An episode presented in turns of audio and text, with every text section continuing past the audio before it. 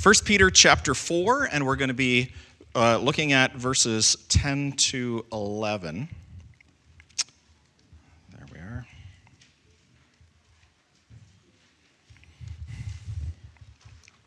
We mentioned the fact that we are on our last service here. It's also a reality that we're almost through our study in 1 Peter. Is that a little bit better? Can you hear that okay? All right. I don't know about you, but I've both greatly enjoyed and been greatly challenged by our study in 1 Peter. It seems hard to believe that we're close to the end of the epistle already. Now, throughout the epistle, Peter has reminded the believers in the first century of the truth of their identity in Christ. What did I do with that? Excuse me.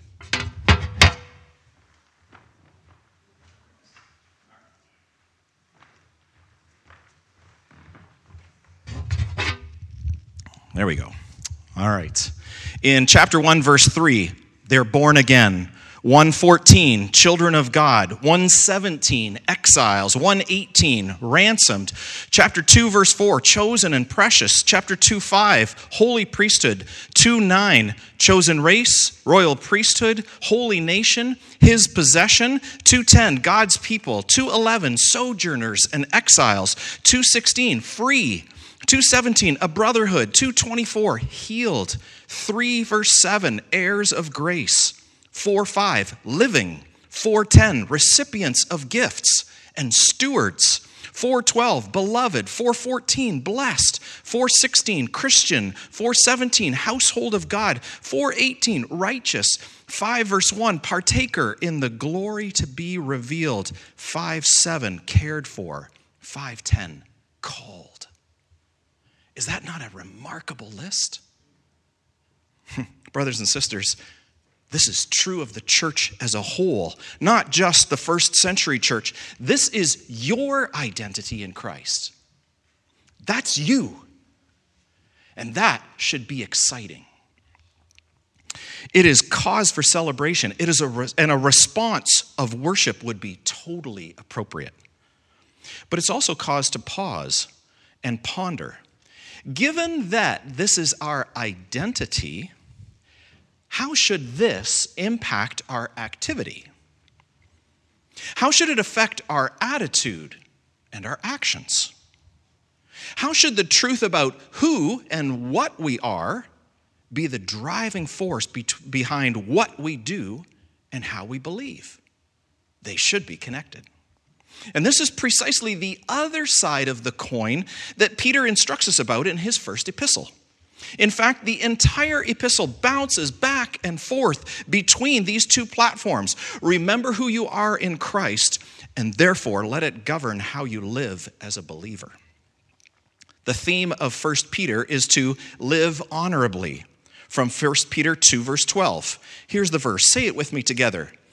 Keep your conduct among the Gentiles honorable, so that when they speak against you as evildoers, they may see your good deeds and glorify God on the day of visitation.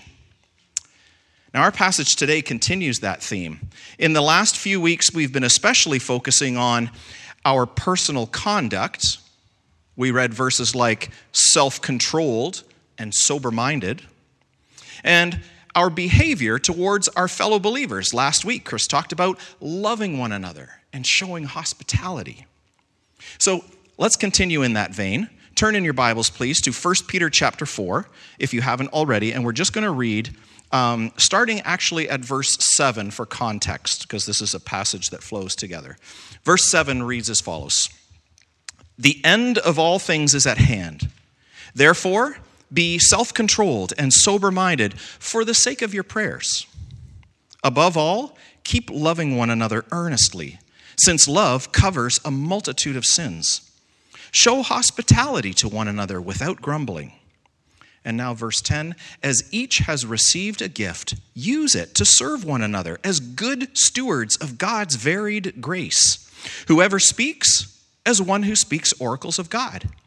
Whoever serves, as one who serves by the strength that God supplies, in order that in everything God may be glorified through Jesus Christ. To him belong glory and dominion forever and ever. Amen. Let's pray. Father, James 1:22-24 talks about people who hear the word of God and don't act. They're like people who see themselves in a mirror and then go away unchanged. As your children, Father, we would ask you this morning to help us see ourselves as you see us. And through your Holy Spirit, have it change how we live so that the way we behave and speak and respond gives us away as children of God for your glory and our good. Amen. So a focus statement for this passage that kind of sums up what it's all about is this. As the body of Christ, we have been given gifts, not to serve ourselves, but to serve the body for the glory of God.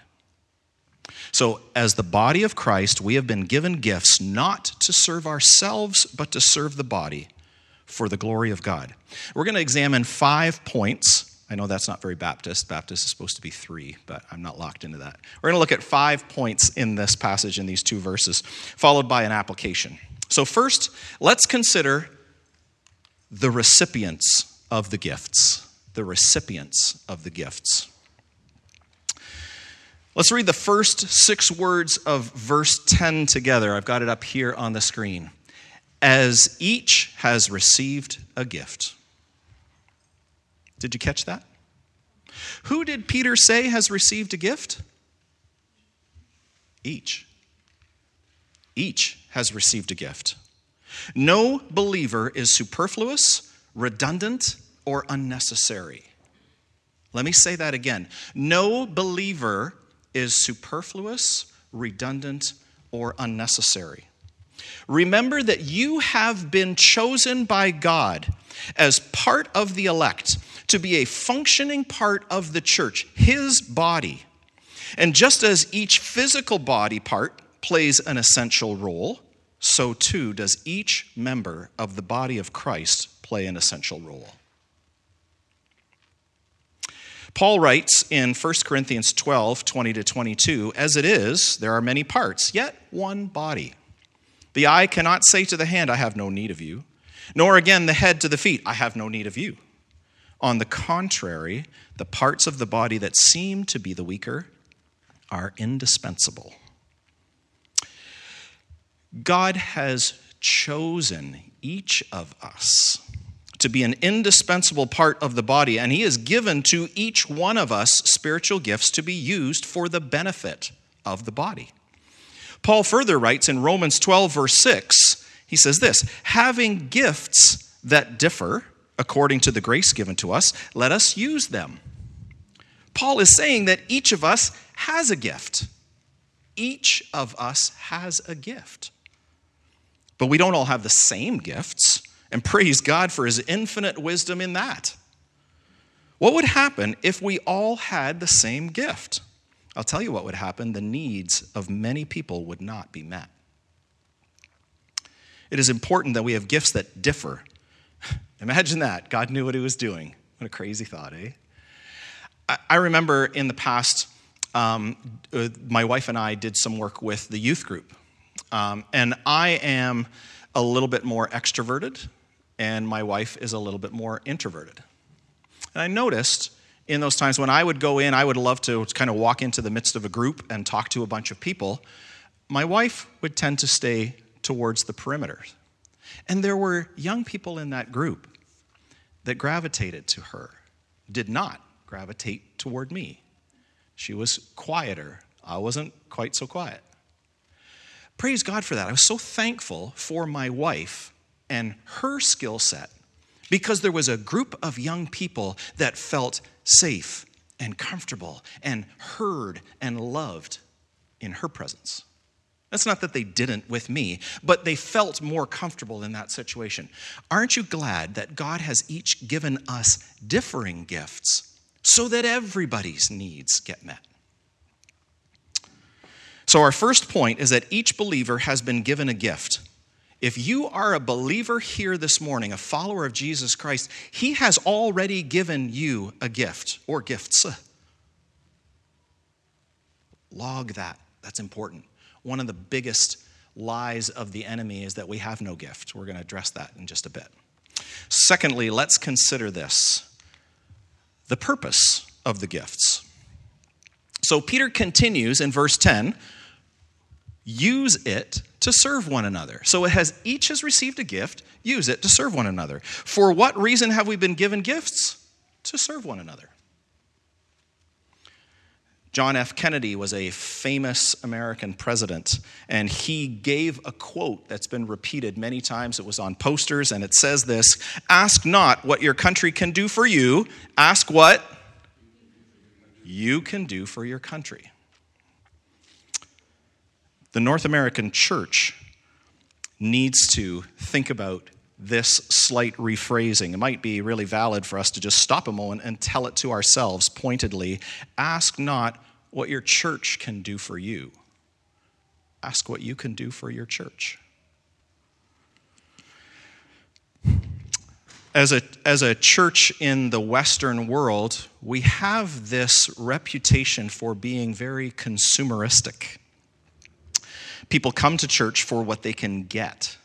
Maybe it's community, or belonging to something, or the programs offered, or some good singing, or even practical needs getting met. But then something goes wrong, they aren't getting what they came for, and they move on. Very similar to the culture's perspective on marriage, if they aren't getting their felt needs met, they disengage, and they look elsewhere. I noticed on Facebook that someone was looking for a church that wasn't compromising with the culture. Not a bad thing. Someone posted that they should go to the river. It's like a concert every Tuesday, was the comment. Now, I'm not going to apologize for the fact that I would say that's not a local church. That's an entertainment event if it's like a concert every Tuesday. The church is not intended to provide entertainment for its members. The church is a community. Right? Participation in the local church is a lifestyle. It's where you contribute, where you are loved, where you are challenged to grow, where you are lovingly confronted when you do wrong, where you are looked after and cared for. It's much like a family. We don't all live together in the same house. We don't all do life together all the time, but we are invested in each other. We look out for each other. We love each other. And we belong. The New Testament never really talks about the local church in terms of what a member gets from it. Almost exclusively, it's what a member of a local church should be bringing to the church. For all my life, as far back as I can remember, coming here to something like this on a Sunday was attending a church service. This is a church service. The very name imparts the idea of serving. It's not coming to get as much as it is coming to give, to serve. Now, that said, God in his great grace very often meets my needs when I come. Sometimes needs I didn't even know I had. And I come away filled. I don't know. Is that your experience? Yes? All right. Maybe you weren't even looking for that. But you go home and you say, man, it was good to be in the house of the Lord with God's people. It was good. Paul, in today's passage, instructs us to come ready to serve one another. Sorry, that was Peter in today's passage. Paul, talking about our differing gifts in Romans 12, said, let us use them. Now, I'm not trying to say that our gifts are only meant to be used on Sunday either. God gave our gifts to be used whenever needed to serve each other. We said it before, but it bears repeating. When God's word refers to the church, it is never referring to a building. That's a very North American thing, right? This is called St. James Presbyterian Church. But the New Testament doesn't talk about a church as a building, but rather refers to those who have placed their faith and trust in Jesus Christ for forgiveness and salvation. In the New Testament, the church always refers to believing people, followers of Jesus Christ, not the building that they gather in. So thus far in verse 10, we have learned that every believer has been given a gift, and that gift is to be used to serve one another. This is borne out in other epistles as well. 1 Corinthians 14, verse 12 says this, "So with yourselves, since you are eager for manifestations of the Spirit, strive to excel in building up the church." 1 Corinthians 14, verse 26, "When you come together, each one has a hymn, a lesson, a revelation, a tongue, or an interpretation. Let all things be done for building up." Ephesians 4, verse 12, "To equip the saints for the work of ministry, for building up the body of Christ, until we all attain to the unity of the faith and of the knowledge of the Son of God, to mature manhood." Here's what this means for each of you. If you have a gift, which we've already established as a fact, then you need to be involved in the church in order to use it. Now, this is what else it means.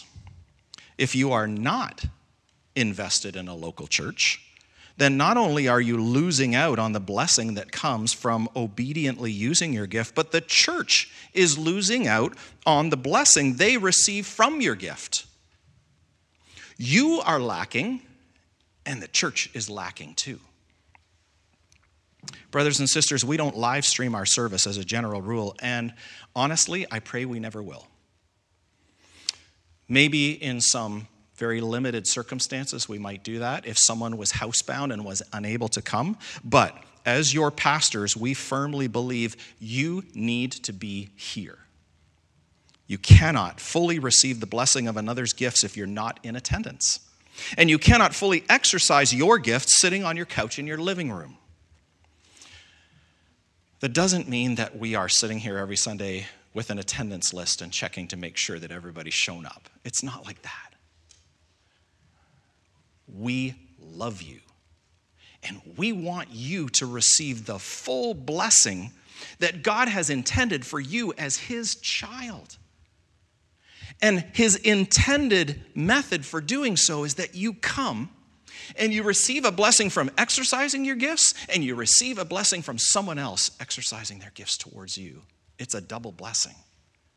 And when you don't come, especially if you don't come intentionally for a long stretch of time, you are missing out. You are missing out.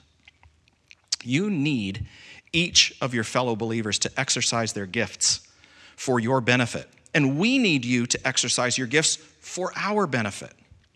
It's not about you coming to Sunday service so that only the pastor or pastors can exercise their gifts for your benefit.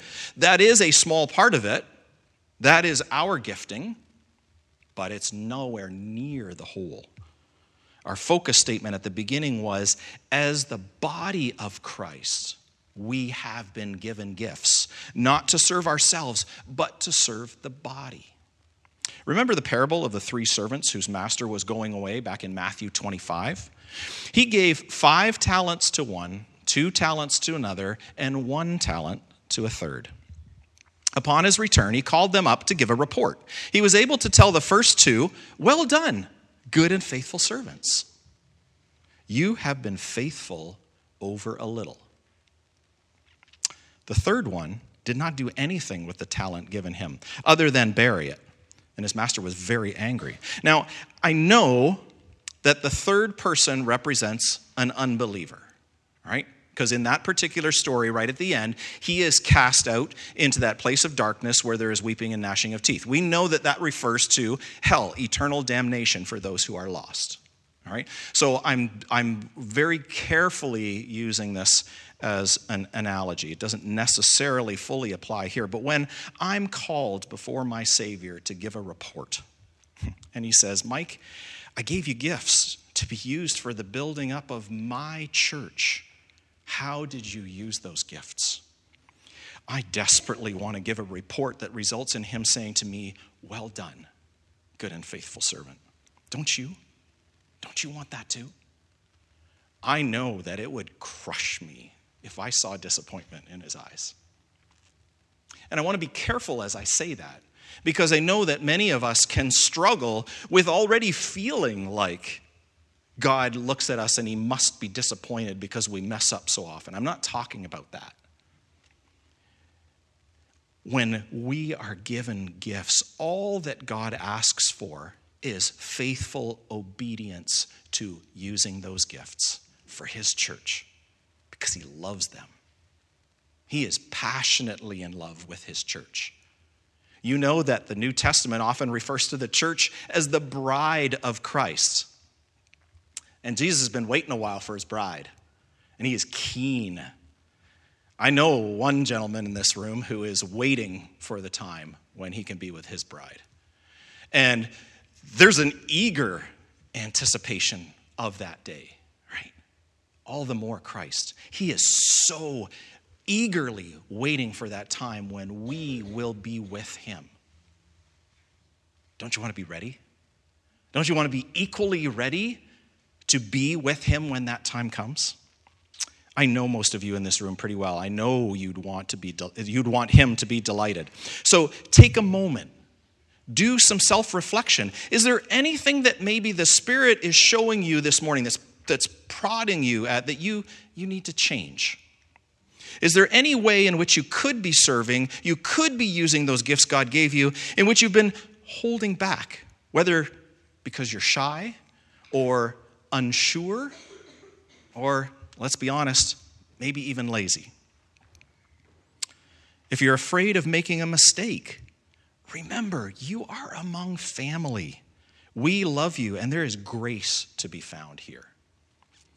Ask questions. Seek coaching with a humble attitude, ready to learn. Oh, church, let's resolve to use our gifts consistently to the best of our ability to please the one who has done so much for us. Third, there is the source of the gifts. The source of the gifts. Verse 10 wraps up with this phrase. It says, "As each has received a gift, use it to serve one another as good stewards of God's varied grace." God's varied grace. What does Peter tell us is the source of these gifts that we have received? God. Seems pretty obvious, right? For those of you that grew up in church, this sounds like one of those Sunday school questions that they ask where, everybody knows the answer, regardless of whether they were even listening, right? But it is also completely necessary to mention this due to the fact that we still have a sin nature inside of us.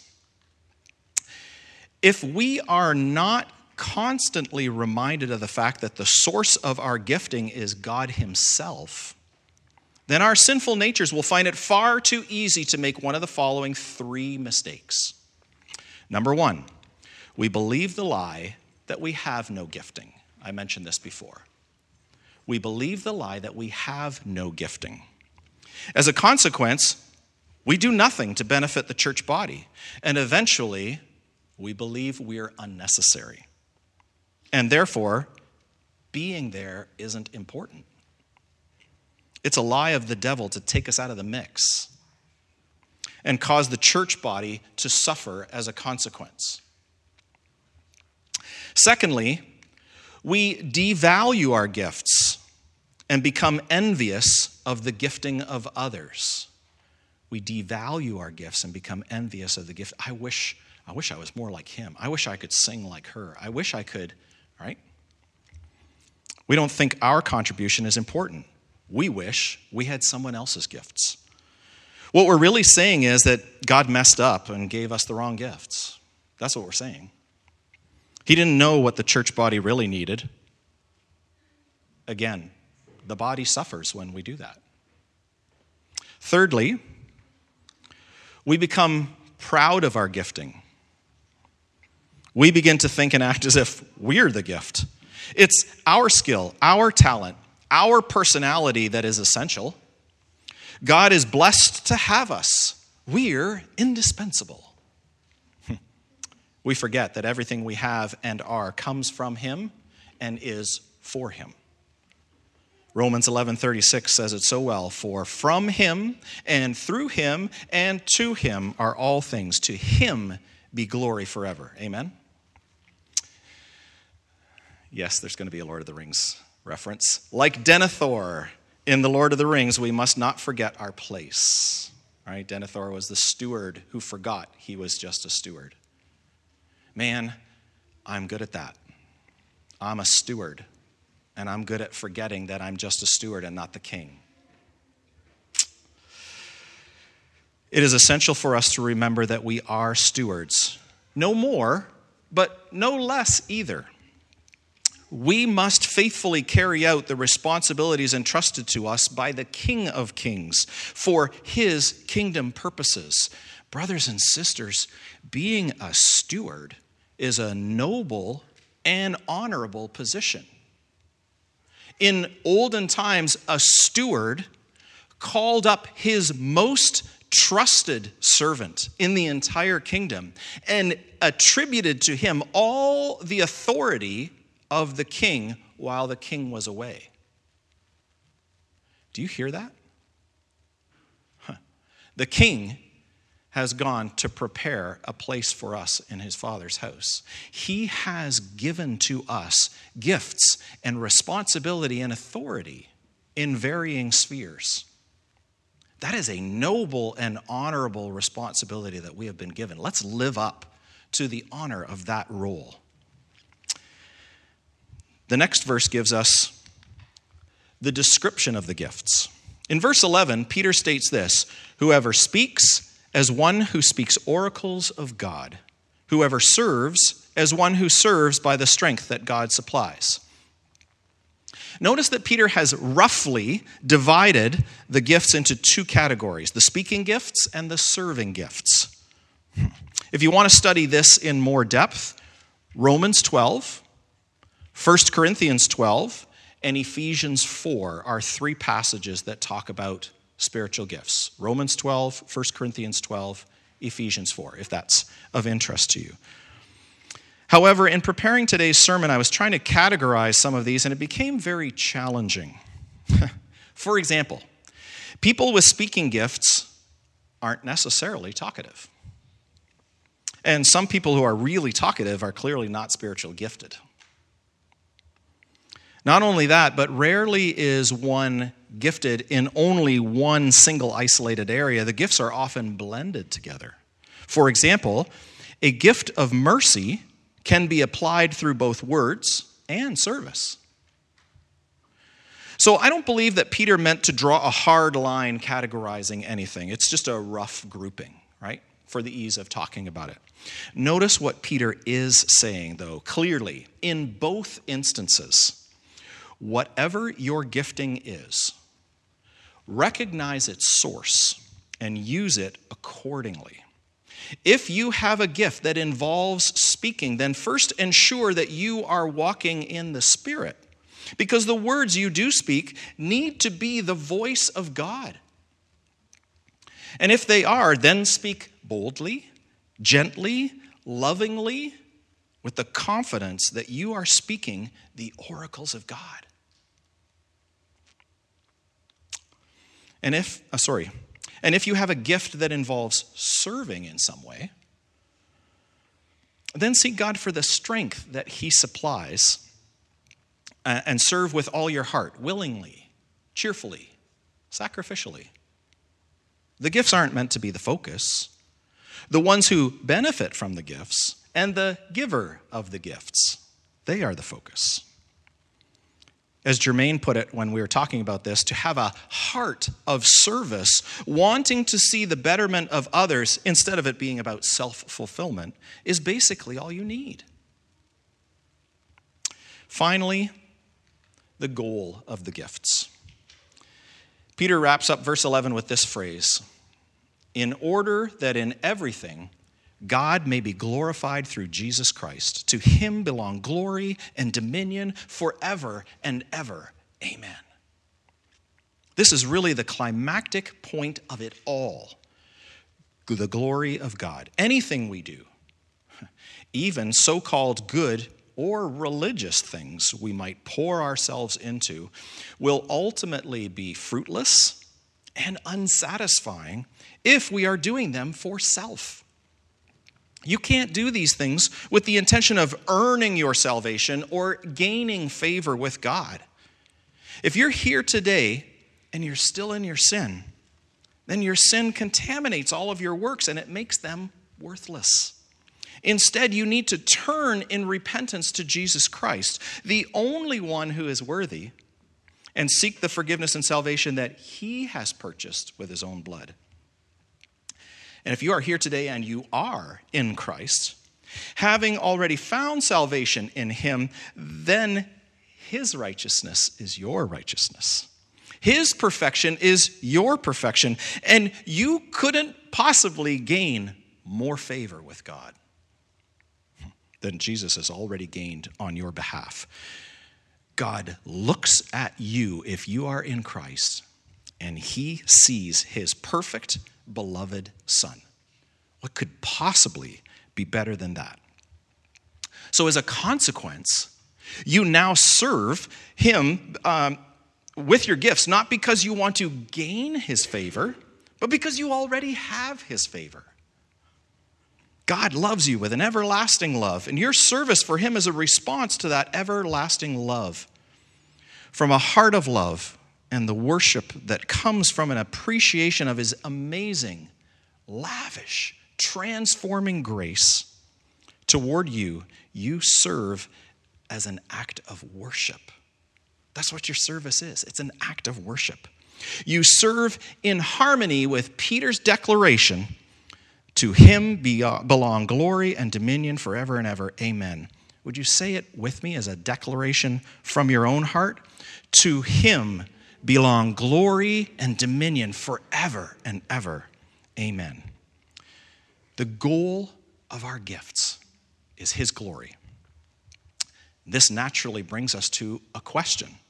Okay, then, how do I determine what my gifts are? How do I know? Raise your hand if you've ever asked this question. Yeah. I have asked this question. We do, right? All right. Look around. Oh, sorry. I was going to say look around, but anyway, hands are back down again. But I'm going to tell you, and you just have to trust me, that pretty much everybody's hand was up. Everybody asked it at some point in their life. All right? So let's take a look at this quickly in closing. The answer to this is nowhere near as mystical as I used to think it was when I was a young man. There are a few principles that I want to give you to help you in this area. Number one, pray and ask God to show you. Pray and ask God to show you. That's a pretty simple and straightforward one, requires no elaboration at all. God is faithful. God hears your prayers and he answers them. Be patient if you don't get an answer right away. Number two, listen for the needs and begin to meet them as you are able. Listen for the needs. You have to be attentive. You have to be intentional. Here at Fellowship Oshawa, we have been blessed with a passel of children. Passel, what a great word, eh? And there is a genuine need to serve those kids and their families on Sundays. We pastors are very grateful for those who are volunteering a Sunday every few weeks to serve in nursery and kids' church. And as we move into the new space at the YWCA, and as we continue to get new visitors coming and joining us, we will likely need more help there. Consider serving in that area. We would be asking for your time probably once, roughly every 6 weeks. Come ready and prepared to participate as you are able in the services. Maybe during our communion time, we're looking for someone to volunteer a hymn or just to pray and direct our thoughts and our remembrances to the one that we are there to remember as we consider his death, burial, and resurrection. And I'm going to pop that back because I wasn't ready for that one yet. Look for ways to be a part of it. All right? Could you play an instrument? Could you volunteer to pray? Could you manage the AV? Would you simply come up and read a passage of Scripture on prayer Sundays? At the beginning of this service, I read that passage from Psalm 66. Maybe you would like to come and volunteer to do that instead. In the new space, we'll need to set up chairs and equipment. We won't have pews. We need you to take this on. If you're interested in participating in the worship or the children's ministry, come and talk to me. If you're looking at a ministry team like setup or hospitality or AV, talk to Jermaine. We'd be happy to talk to you about plugging in. And thirdly, get into a discipleship relationship and talk to your discipler. It is really important that your gifts be affirmed by godly, mature Christians.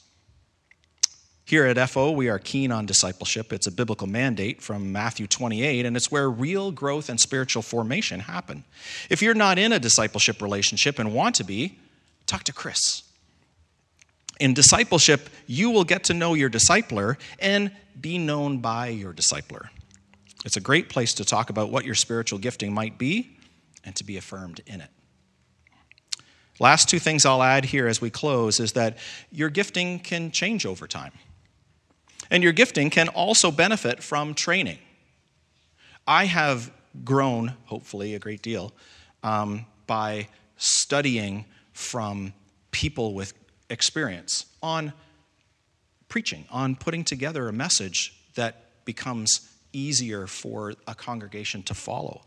I have grown from that. How do I study a passage and know what the key points are that I need to bring out? How do I do that well? I have this scary, sometimes, responsibility. I think anybody who's ever preached will add a hearty amen to that. It is a scary responsibility to stand here and take God's word and preach it to you as the voice of God.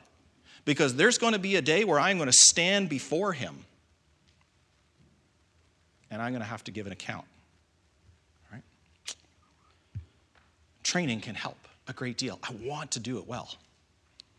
What's important now is that you obediently respond to whatever God is leading with what you have today for the good of the body of Christ and for the glory of God.